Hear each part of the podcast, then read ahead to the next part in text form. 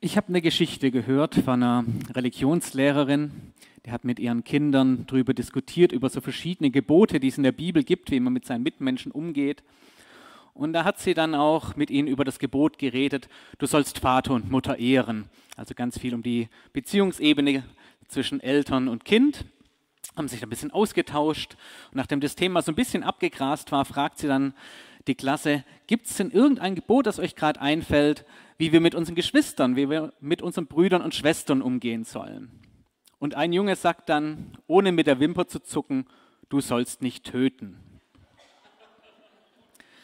Ich weiß nicht, welches Gebot, an was du gerade gedacht hast, vielleicht an das der Nächstenliebe, das ist manchmal schon ein bisschen viel verlangt, da ist es doch schon mal gut, wenn man sich gegenseitig am Leben lässt. Das ist schon mal ein kleines bisschen Friede und das ist ja auch ein Teil von unserem Titel heute, der Predigtserie Hoffnungsträger, Friedensstifter. Und zwischen Kindern, da gibt es ja auch immer, ähm, immer wieder Streite zu schlichten, da gilt es Frieden zu stiften und auch mal zu sagen, komm, jetzt ver, ver, äh, versöhnt euch doch wieder, jetzt vertragt euch wieder, entschuldigt euch beieinander. Die Geschichte ist natürlich ein kleines bisschen überspitzt zum Einstieg, aber so ein Funken Wahrheit ist dann doch drin. Also heute soll es nicht um Kindererziehung gehen, da bin ich sicherlich der falsche Referent für das Thema. Ähm, wir haben selber natürlich noch keine Kinder, haben ja auch erst im August geheiratet. Ähm, das Thema soll heute sein, die Gemeinde als Botschafterin der Versöhnung. Und ich möchte euch zum Einstieg die zentrale Bibelstelle dazu vorlesen. Die stammt aus dem zweiten Korintherbrief, dort das fünfte Kapitel und dort ab Vers 17 bis Vers 21. Genau. 17 bis 21, ich fange ein Vers früher an. Ich lese aus einer relativ ähm, modernen Übersetzung, aber trotzdem eine relativ genaue Übersetzung. Hier heißt es, gehört also jemand zu Christus, dann ist er ein neuer Mensch. Was vorher war, ist vergangen. Etwas völlig Neues hat begonnen. All dies verdanken wir Gott, der uns durch Christus mit sich selbst versöhnt hat.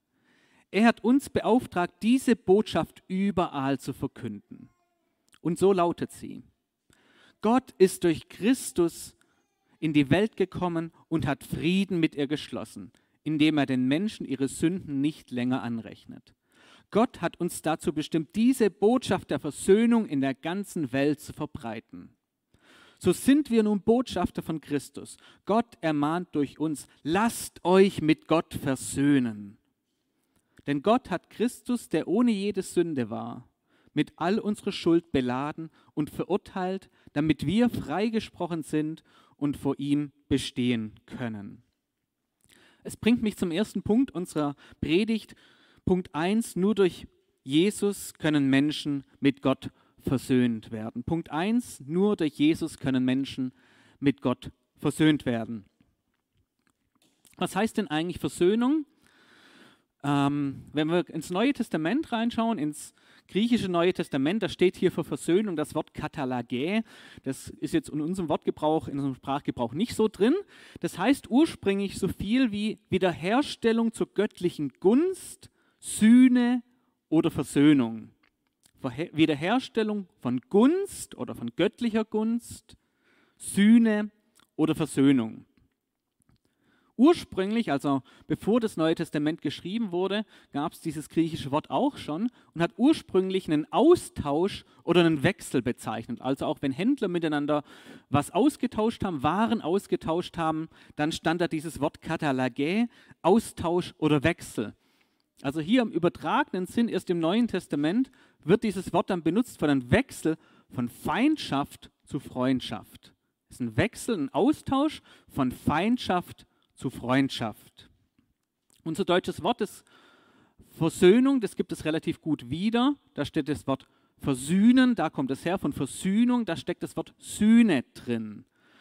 Also, dass eine Beziehung wiederhergestellt wird, die Beziehung zu Gott wiederhergestellt wird, dadurch, dass was gesühnt wird, dass durch Sühne Schuld getilgt wird und aus der Welt geschaffen wird.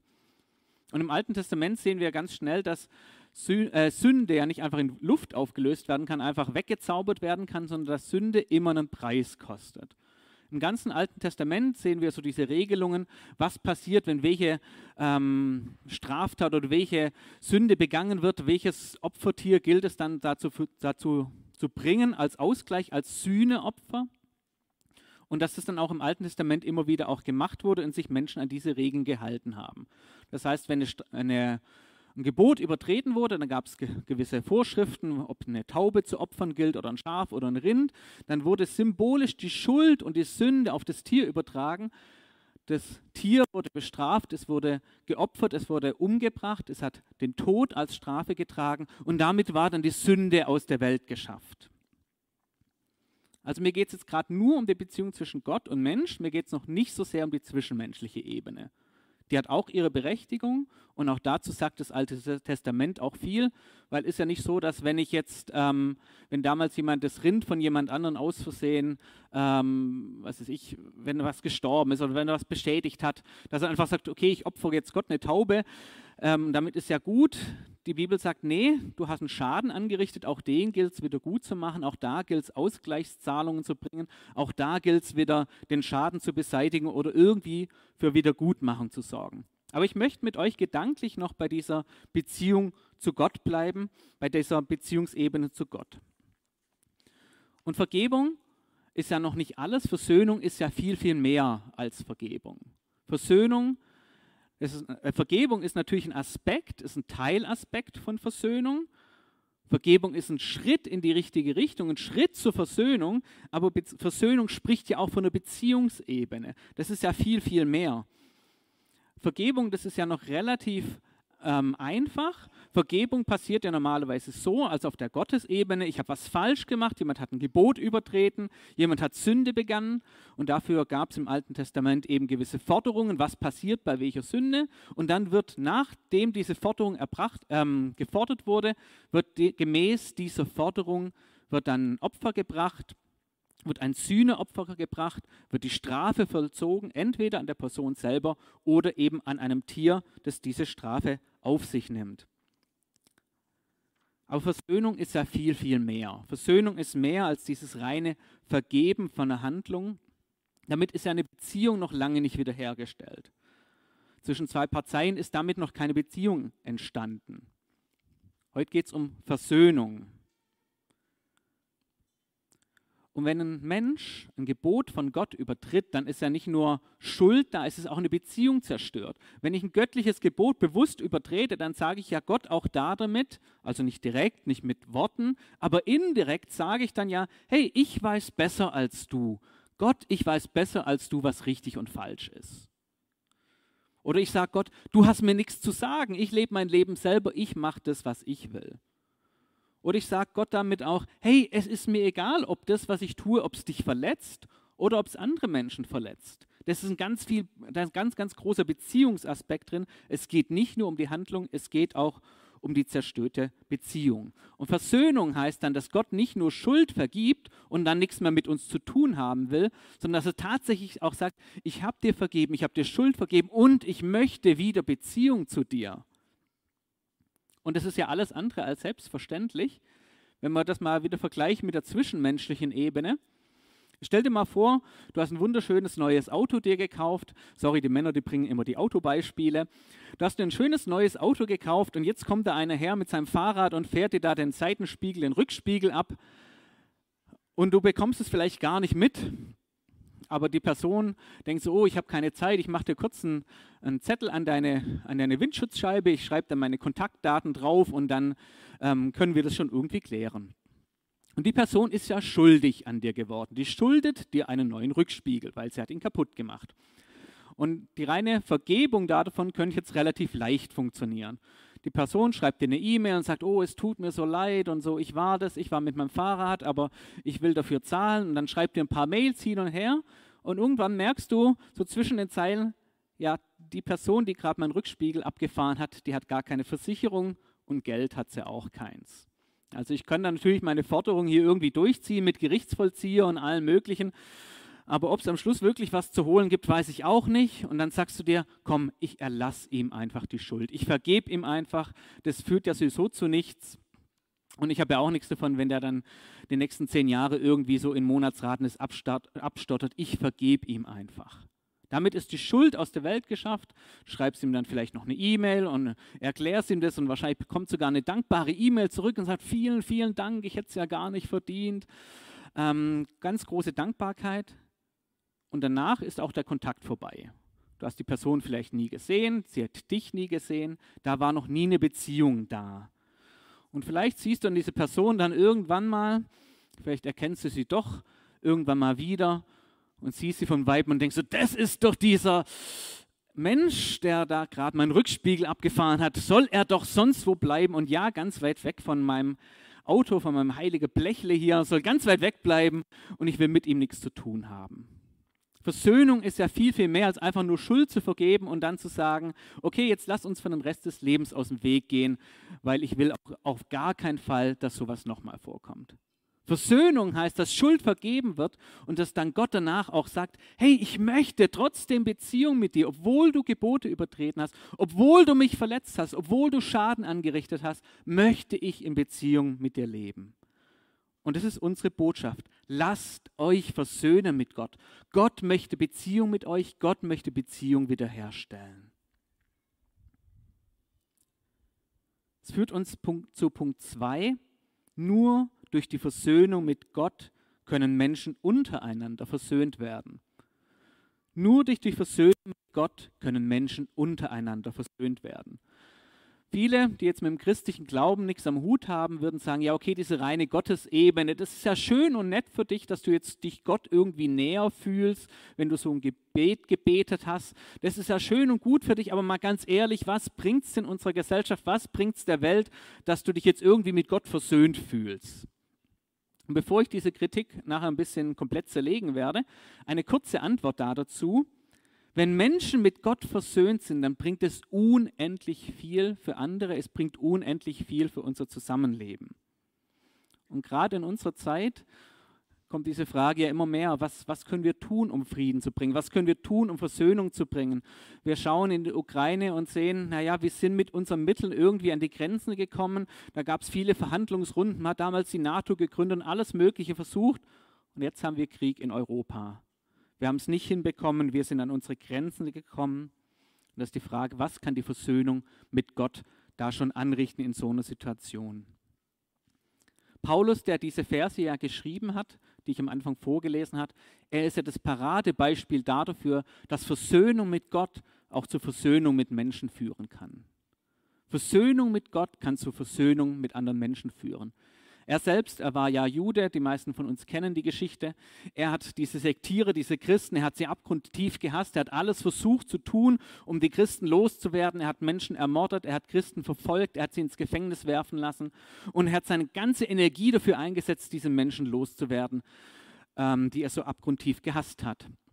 Und eines Tages war er dann unterwegs in eine andere Stadt nach Damaskus und ihr kennt die Geschichte, plötzlich kam dieses grelle Licht vom Himmel, er kann gar nichts mehr sehen, er fällt zu Boden und er hörte diese Stimme, Saul, Saul, warum verfolgst du mich? Und ganz nebenbei, falls du jetzt so dieses typische Bild aus deiner Kinderbibel von früher noch vor Augen hast, wie Paulus da vom Pferd oder vom Esel fällt, ich muss dich ein bisschen enttäuschen, in der Bibel steht nichts von einem Pferd oder von einem Esel. Also ganz nebenbei, vielleicht ist er auch zu Fuß unterwegs gewesen. Wie dem auch sei, Jetzt in diesem Moment, wo Paulus realisiert, dass es Gott, der zu mir redet, diese Stimme vom Himmel, das ist Jesus selber, da realisiert er diesen, diese Sekte, die ich verfolgt habe, die liegen ja gar nicht falsch. Die haben ja wirklich einen lebendigen Menschen, der von den Toten auferstanden ist. Dieser Mensch ist wirklich Gottes Sohn und er lebt und er sitzt zu Rechten Gottes, sonst wäre mir das ja alles gar nicht passiert. Und dieser Mensch, der Christen verfolgt hat, er bittet Gott um Vergebung, er bittet Jesus um Vergebung für, all das, was er angerichtet hat, für die vielen Menschen, die er umgebracht hat, die er unschuldig hat ins Gefängnis werfen lassen. Und Paulus wird ein Freund und er wird ein Nachfolger von Jesus. Genau das, was Gott sich ja auch von jedem von uns wünscht. Und Paulus hat hier an dieser Stelle nicht auch nur Vergebung bekommen, nach dem, nach dem Motto, Jesus sagt ja, okay, das war jetzt alles falsch und ich vergebe dir, aber weil du so viel Schaden angerichtet hast, bitte bleib weg von mir, er wurde auch mit Jesus versöhnt. Er ist in Beziehung getreten mit Jesus. Er hat Kontakt aufgenommen und wurde ein Freund von Jesus. Und das hat dann dazu geführt, dass er zuerst mit Gott versöhnt war, aber dann auch mit anderen Menschen versöhnt wurde. Die Menschen, die er zuvor verfolgt hat, Die haben ihn tatsächlich aufgenommen. Die haben ihn nicht abgelehnt und dann gesagt, okay, Paulus, wir vergeben dir schon, aber das war so schlimm, was du gemacht hast. Bitte geh doch irgendwo nach Indien und predig dort. Wir wollen nichts mit dir zu tun haben. Wir vergeben dir schon, wir tragen dir das nicht nach, aber so direkten Kontakt mit dir wollen wir dann auch nicht. Die haben ihn tatsächlich aufgenommen in ihre Gemeinschaft, in ihre Freundesgruppen, haben ihn bei sich übernachten lassen und er hat sich dann über die Jahre sogar zu einem Leiter, zu einem Prediger entwickelt, der in vielen Gemeinden unterwegs war, der immer wieder vorne dran stand. Und jetzt stell dir mal vor, wie es denen dann ging. Die schauen dann nach vorne und sagen, hey, dieser Typ da vorne, der hat meine Schwester ins Gefängnis gebracht. Oder der andere sagt, hey, der Typ da vorne, wegen dem ist mein Bruder nicht mehr am Leben. Und ich glaube, das war nicht einfach für die zu sagen, wir sind wirklich Freunde, wir sind Geschwister. Aber durch die Hilfe von Gott, durch die Kraft Gottes, war es irgendwie doch möglich. Und vielleicht ist das jetzt ein krasses Beispiel für dich, ziemlich dramatisch. Es muss ja nicht immer gleich um Mord gehen. Aber ich glaube, viele von uns haben das selber erlebt in der Familie, mit Freunden, vielleicht sogar in der Gemeinde, dass es manchmal gar nicht so einfach ist, anderen wirklich zu vergeben und sich dann auch zu versöhnen und wieder zusammen klarzukommen, weiter zusammen unterwegs zu sein. Aber ich glaube, viele von uns können sagen, ich habe das erlebt, wie Gott mir geholfen hat, anderen zu vergeben und mich wirklich zu versöhnen und Beziehungen auch wiederherzustellen. Bei dem ganzen Thema dürfen wir nicht vergessen, dass die Bibel ja nicht nur diesen Horizont gibt, wie wir Friedensstifter und Hoffnungsbringer hier auf der Erde sein dürfen, sondern dass die Bibel uns ja auch einen Blick gibt, viel weiter in die Zukunft, auch in die Ewigkeit rein, in eine Zeit, wo keine Kriege mehr stattfinden werden, in eine Zeit rein, wo es Frieden gibt für alle Ewigkeit. Und wir haben ja oft hier so in der westlichen Welt, so in Deutschland, diese Perspektive auch ein bisschen verloren. So unser christliches Leben, das dreht sich ja meistens so um das Hier und Jetzt. Und auch die Art und Weise, wie wir Menschen von Jesus erzählen, dreht sich ganz oft um das Hier und Jetzt. Früher war ja so diese Kernbotschaft von, von Evangelisation, vom Evangelium, die hat in etwa so gelautet, wer an Jesus Christus glaubt, der bekommt ewiges Leben und kann die Ewigkeit mit Gott verbringen. Da war ganz klar diese Perspektive, Ewigkeit mit Gott, ewiger Frieden mit Gott. Und heute hört sich das oft so an, hey, wenn du Jesus nachfolgst, dann hast du ein erfülltes Leben das mag schon richtig sein, dass wenn wir Jesus nachfolgen, dass es eine neue Dimension von Erfüllung gibt für unser Leben, aber da fehlt ganz klar diese Perspektive, hey, es gibt ein Leben nach diesem Leben, es geht noch weiter, das war noch nicht alles. Wenn wir jetzt in die Ukraine schauen, da haben wir Brüder und Schwestern, die in den nächsten Tagen und Wochen sterben werden. Die werden keinen Frieden mehr auf dieser Erde erleben. Aber auch die dürfen wissen, hey, mit dem Tod ist nicht alles vorbei. Es gibt eine Zeit, wenn sie in der Herrlichkeit sind, wenn sie bei Jesus sind, wo sie sagen können, ich darf jetzt in Friede leben. Es gibt keinen Krieg mehr, es gibt keinen Tod mehr. Sie dürfen versöhnt mit Gott leben, in Beziehung mit Gott. Und deshalb ist Versöhnung, diese Botschaft von Versöhnung so unheimlich elementar und unheimlich wichtig, weil nur wer mit Gott versöhnt ist, kann ja auch mit ihm die Ewigkeit verbringen, kann auch mit ihm im Himmel oder im Paradies dann auch zusammen leben. Der Himmel ist ja nicht nur so ein Ort, wo Gott irgendwo so am Rand steht, so als Torwächter und dann sagt, ja, okay, du darfst rein oder du darfst nicht rein. Der Himmel ist ein Ort, wo Gott ganz zentral ist, wo Gott überall ist, wo Gott der Mittelpunkt ist, wo Gott überall spürbar ist. Und da ist es selbstverständlich, dass jemand, der mit Gott nichts zu tun haben will, dort auch gar nicht sein will oder gar nicht sein darf und nicht sein kann. Ich möchte mal einen Vergleich bringen. Ich glaube, keiner von uns würde jetzt sagen, Mensch, ich will jetzt den, Rest meines Lebens von morgens bis abend mit Präsident Biden verbringen, nur damit ich mal im Weißen Haus übernachten darf. Da ist der Fokus an der falschen Stelle. Da geht es mehr um den Ort, wo dieser Mann lebt, wenn er nicht ständig unterwegs ist, sondern es geht eigentlich um die Person. So soll es bei Gott auch sein. Eigentlich geht es darum, dass wir zu Gott in den Himmel kommen und nicht um den Ort, wo er jetzt gerade ist. Keine von uns oder keine Frau oder wahrscheinlich fast keine Frau würde jetzt einen wildfremden Mann heiraten, nur weil er ein Einfamilienhaus besitzt. Wenn wir sagen, wir, ja, ein paar schütteln den Kopf und fragen sich, ja, ein paar gibt es dann vielleicht doch. Der Wunsch sitzt ganz tief in der schwäbischen Seele nach einem eigenen Häusle. Zurück zum Thema. Wenn es um den Himmel geht, da haben wir ein falsches Bild und wir müssen aufpassen, dass wir Menschen nicht dieses Bild vermitteln, zu sagen, hey, der Himmel ist irgendwie so ein Ort, so ein Paradies ganz weit weg und Gott ist unendlich weit weg davon, sondern es geht darum, möchte ich diese Ewigkeit, möchte ich sie mit Gott verbringen? Bin ich versöhnt mit diesem Gott? Möchte ich mit, überhaupt mit dem Zeit verbringen? Und wenn ich das hier schon auf der Erde nicht will, wenn ich hier schon nicht mit Gott leben will, warum soll ich das dann für die ganze Ewigkeit tun? Das wäre doch die purste Qual. Die Bibel zeigt uns ja ein Bild, ein wunderschönes Bild, wie dieses Leben mit Gott, die Ewigkeit auch aussehen kann. Beschreibt es in vielen wunderschönen Worten. Und eins von diesen, von diesen vielen Stellen, äh, eine von diesen vielen Stellen, die finden wir beim Prophet Jesaja schon im Alten Testament. Und ich möchte euch einfach ein paar Verse vorlesen, wie Jesaja über diese Zeit schreibt, wo es dann auch ewigen Frieden bei Gott gibt. Und das lesen wir in Jesaja 2. Ich habe die Bibelverse hier mit angegeben und ich möchte es euch einfach vorlesen. Gott selbst schlichtet den Streit zwischen den Völkern und in vielen Nationen spricht er Recht. Dann schmieden sie ihre Schwerter zu Pflugscharen und ihre Speere zu Winzermessern. Kein Volk wird mehr das andere angreifen. Niemand lernt mehr Krieg zu führen. Kapitel 9. Die Soldatenstiefel, die beim Marschieren so laut dröhnen, und all die blutverschmierten Kampfgewänder werden ins Feuer geworfen werden. Denn uns ist ein Kind geboren, ein Sohn ist uns geschenkt. Und hier redet er natürlich von Jesus.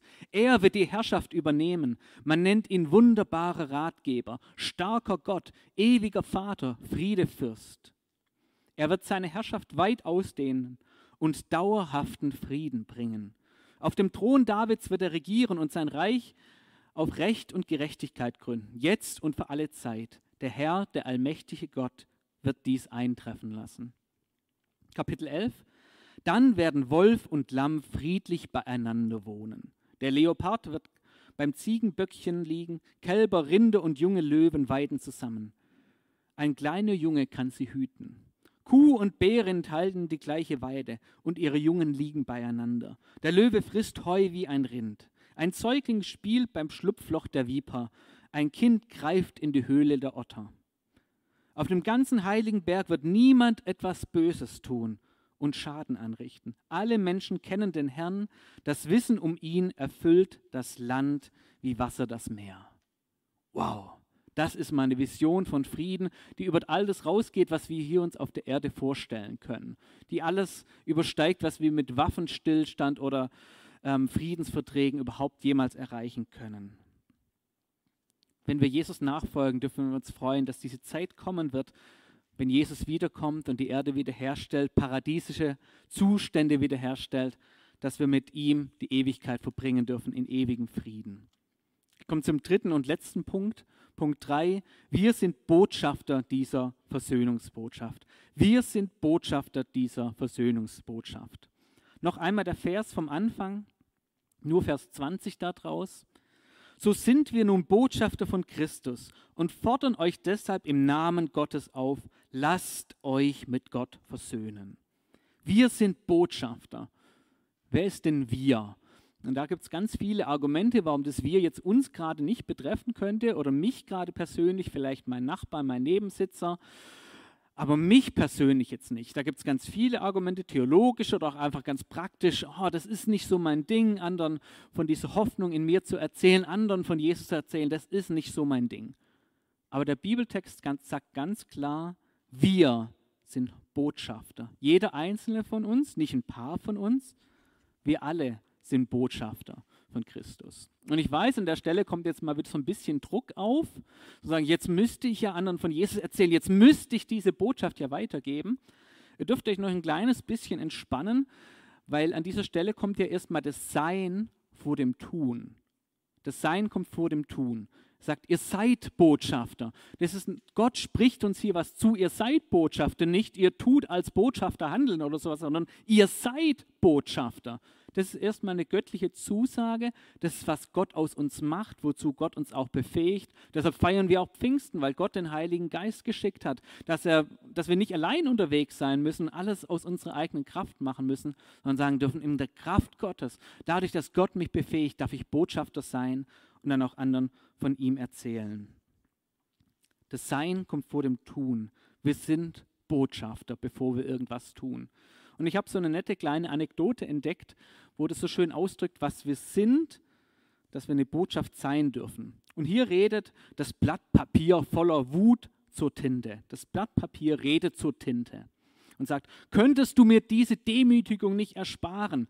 Du hast mich beschmutzt, überall diese dreckige Tinte, überall diese Schwärze. Ich war so schön rein und jetzt habe ich überall dieses Gekritzel auf mir drauf. Und dann sagt die Tinte zum Papier, warte ab. Ich habe dich nicht beschmutzt, sondern ich habe dich mit Sinnbildern versehen. Jetzt bist du nicht mehr nur ein einfaches Blatt Papier, jetzt bist du eine Botschaft. Jetzt bist du eine Botschaft. Und das ist das, was Paulus auch im Korintherbrief schreibt, ein paar Kapitel früher, sagt er, ihr seid ein Brief von Christus.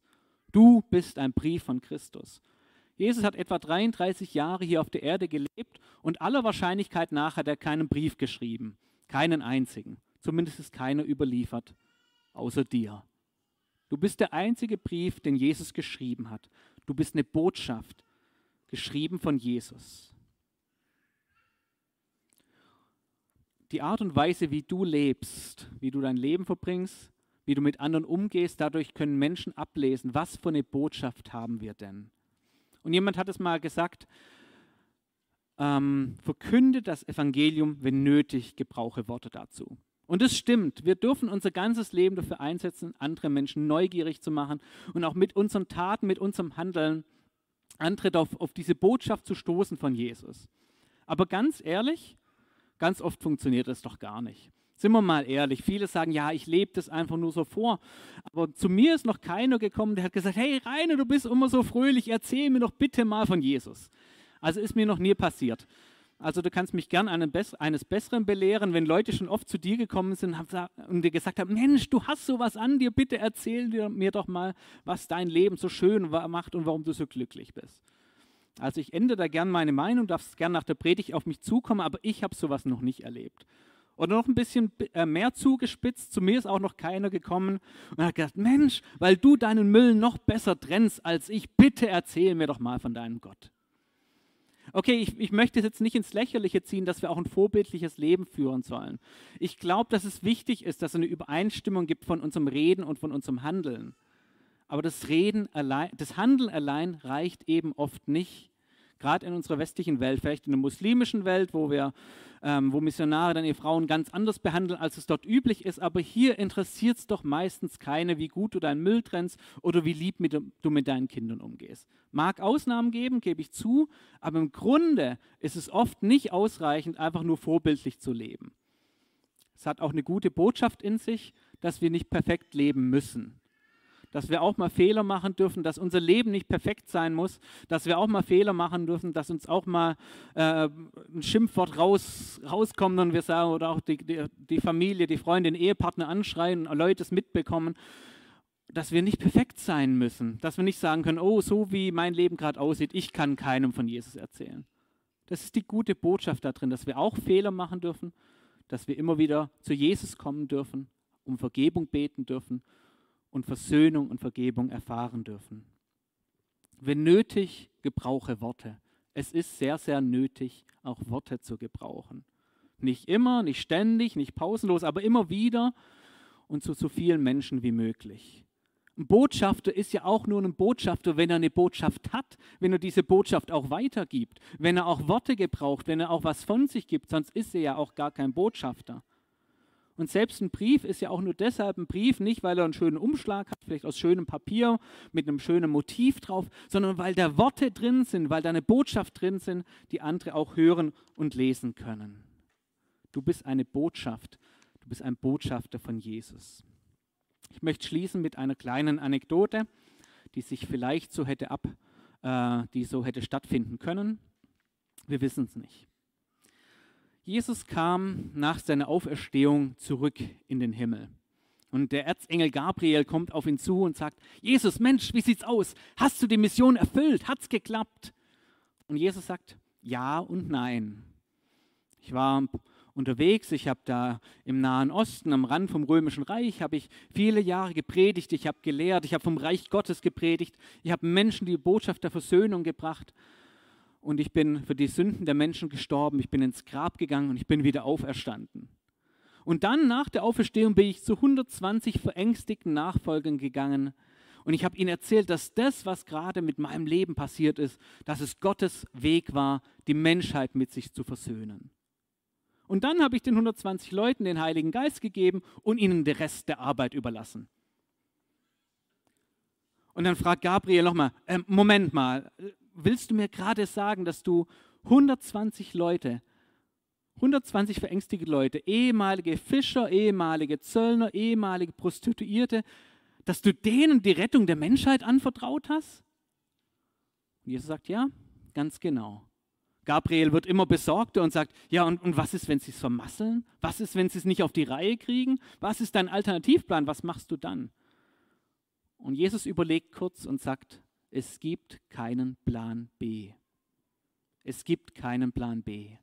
Gott hat keinen Plan B. Gott hat uns, Gott hat dich, Gott hat uns als Gemeinde, als Botschafter für Jesus und er hat keinen Plan B. Und vielleicht gibt es sogar Menschen in deinem Umfeld, für die Gott keinen Plan B hat, für die du vielleicht die einzige Kontaktperson bist, der einzige Mensch, der Jesus kennt und ihm jemals von Jesus erzählen kann. Es gibt keinen Plan B, es liegt an uns. Ich möchte uns heute Morgen herausfordern und sagen, lasst uns neu eine Entscheidung treffen, Botschafter zu sein, Botschafter vor Jesus zu sein und diese Hoffnungsbotschaft, die Friedensbotschaft von Jesus weiterzugeben. Und ich möchte euch jetzt am Schluss auch einladen, mit mir zusammen zu beten. So sinngemäß will ich ein Gebet mit euch sprechen, zu sagen, Herr, ich möchte wirklich ein Botschafter für sich sein. Ich möchte mich dir zur Verfügung stellen. Ich möchte für dich da sein.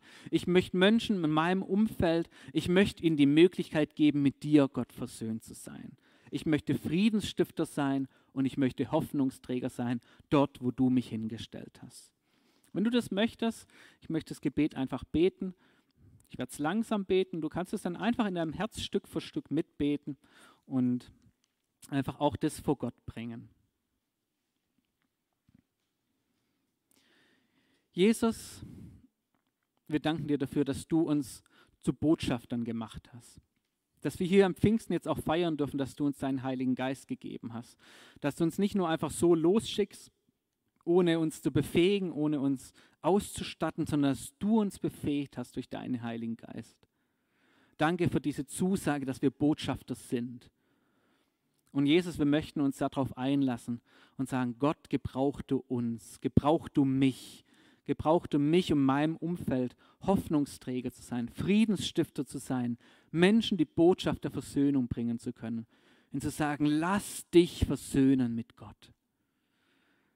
Jesus, ich weide mein Leben da dafür. Ich, Herr, ich bitte dich, dass du mich gebrauchst, um Menschen für dich zu gewinnen, Hoffnungsträger zu sein und die Botschaft der Versöhnung weiterzugeben. Amen.